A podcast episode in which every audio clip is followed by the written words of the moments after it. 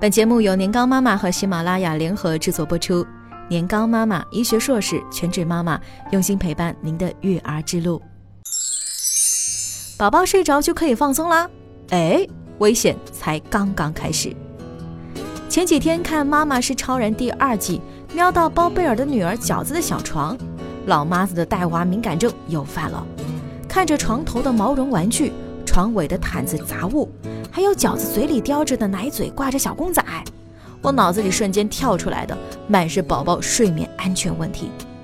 别以为危险只发生在马路、电梯、商场、车上，哪怕是孩子睡觉，哎，要是大人看护不当啊！意外随时可能发生，老妈子梳理一下宝宝睡觉的注意事项了。妈妈不妨自查一下有没有什么疏忽的地方。睡姿安全，让宝宝平躺着睡。美国儿科学会建议，健康的婴儿都应该尽量的仰卧，可以减少婴儿猝死的综合症的发生，并且与趴着睡相比，躺着睡很少能引起发烧及鼻腔、耳部感染等疾病。尤其是不满九个月的宝宝，千万不要趴着睡，除非医生要求。哪怕是患有胃食管反流病的婴儿，也应该采取仰卧的姿势。担心宝宝睡成扁平头的话，爸爸妈妈们可以趁他清醒的时候多让他趴一趴，避免宝宝采用胎儿的睡姿。宝宝能翻会爬之后，很容易翻身撅着屁股睡。妈妈要是看到宝宝经常使用胎儿睡姿，一定要及时帮他纠正哦。长期这样睡，容易加剧宝宝的小腿弯曲。穿盖的安全，适时停止襁褓。对新生儿来说，最初几天他的体温调节功能尚未发育完善，用毯子给他包裹起来，不仅能保持身体温暖，还能营造与子宫一样安全舒适的环境。但是，当宝宝会踢开包裹的毯子时，就应该停止使用襁褓，不然半夜宝宝踢开襁褓之后，把小脑袋裹进毯子里，可就危险了。别穿太多，避免过热。宝宝睡觉时不要穿太多衣服或者盖太厚的被子，尤其不要盖住婴儿的头部。婴儿、早产儿除外，出生后一两天。睡觉时被盖住头部的话，很容易导致体温过热，还容易引起窒息。如果不知道怎么判断宝宝睡觉时冷了还是热了，参考咱们自己的穿盖感受就 OK 了。连体睡衣、睡袋都是比较安全的选择。宝宝这种生物啊，根本不适合盖被子或毯子，尤其当他们长大、运动能力强了，半夜里满床的转圈。分分钟啊，被子全压身下了，或者整个人被蒙在被子里了，还是给他穿上睡袋，让他滚滚滚吧。妈妈也可以省点心，睡踏实些。寝具的安全，不要放多余的寝具。婴儿床上除了宝宝和睡袋，不应该出现枕头、毯子、棉被、毛绒玩具、衣服等杂物。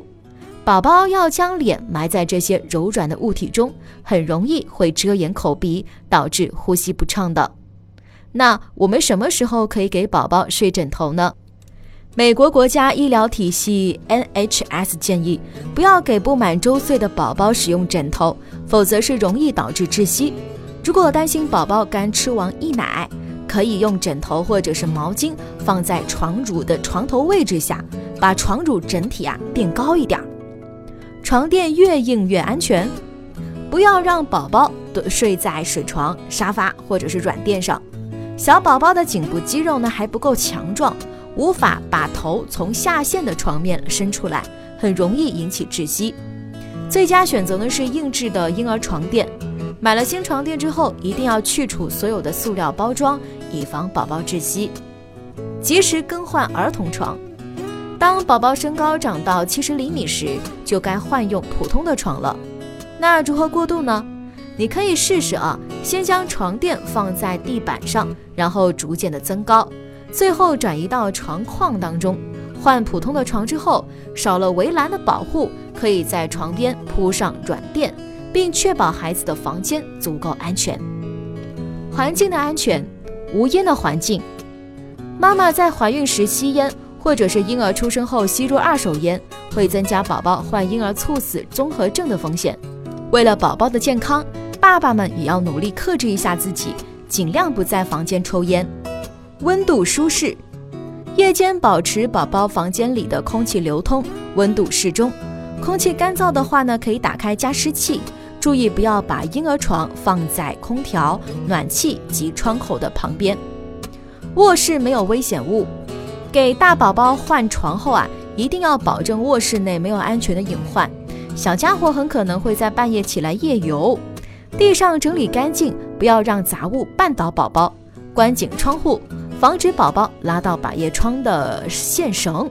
取暖器还有电风扇这些东西呢，也要放到他够不到的地方。还可以用栅栏堵在宝宝卧室门口，防止他半夜醒来走出房间。一位新妈妈曾跟我说过一件让她后怕的事儿。她晚上呢习惯了躺喂，一直没出过什么问题。后面呢就经常喂着喂着自个儿跟着睡着了。有天凌晨三点，她照例侧身给宝宝吸上乳头啊，自己就秒睡了。后来迷迷糊糊中呢感觉宝宝在动，醒来后发现自己整个胸部捂住宝宝小脸，赶紧起身，宝宝哇的一声撕心裂肺的哭了出来。开灯一看，脸都憋紫了，吓得他出了身冷汗，赶紧把娃抱起来顺气。从那以后，他晚上喂奶时再也不敢睡着了。这位妈妈还算幸运，要是再晚点醒过来，后果可能就不堪设想了。所以，除了文中提到的注意事项，让宝宝独自睡婴儿床也是很重要的。大人十分疲倦时会降低警觉性，压到宝宝。大人的被褥也很容易覆盖婴儿的面部，增加窒息的风险。可以把婴儿床放在大床的旁边。宝宝需要喝奶的时候呢，妈妈抱过来喂，喂完再放回去。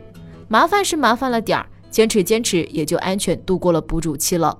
总之，安全无小事，宝宝的睡眠安全咱们一定要重视起来哦。更多精彩内容，欢迎关注公众微信号“年糕妈妈”。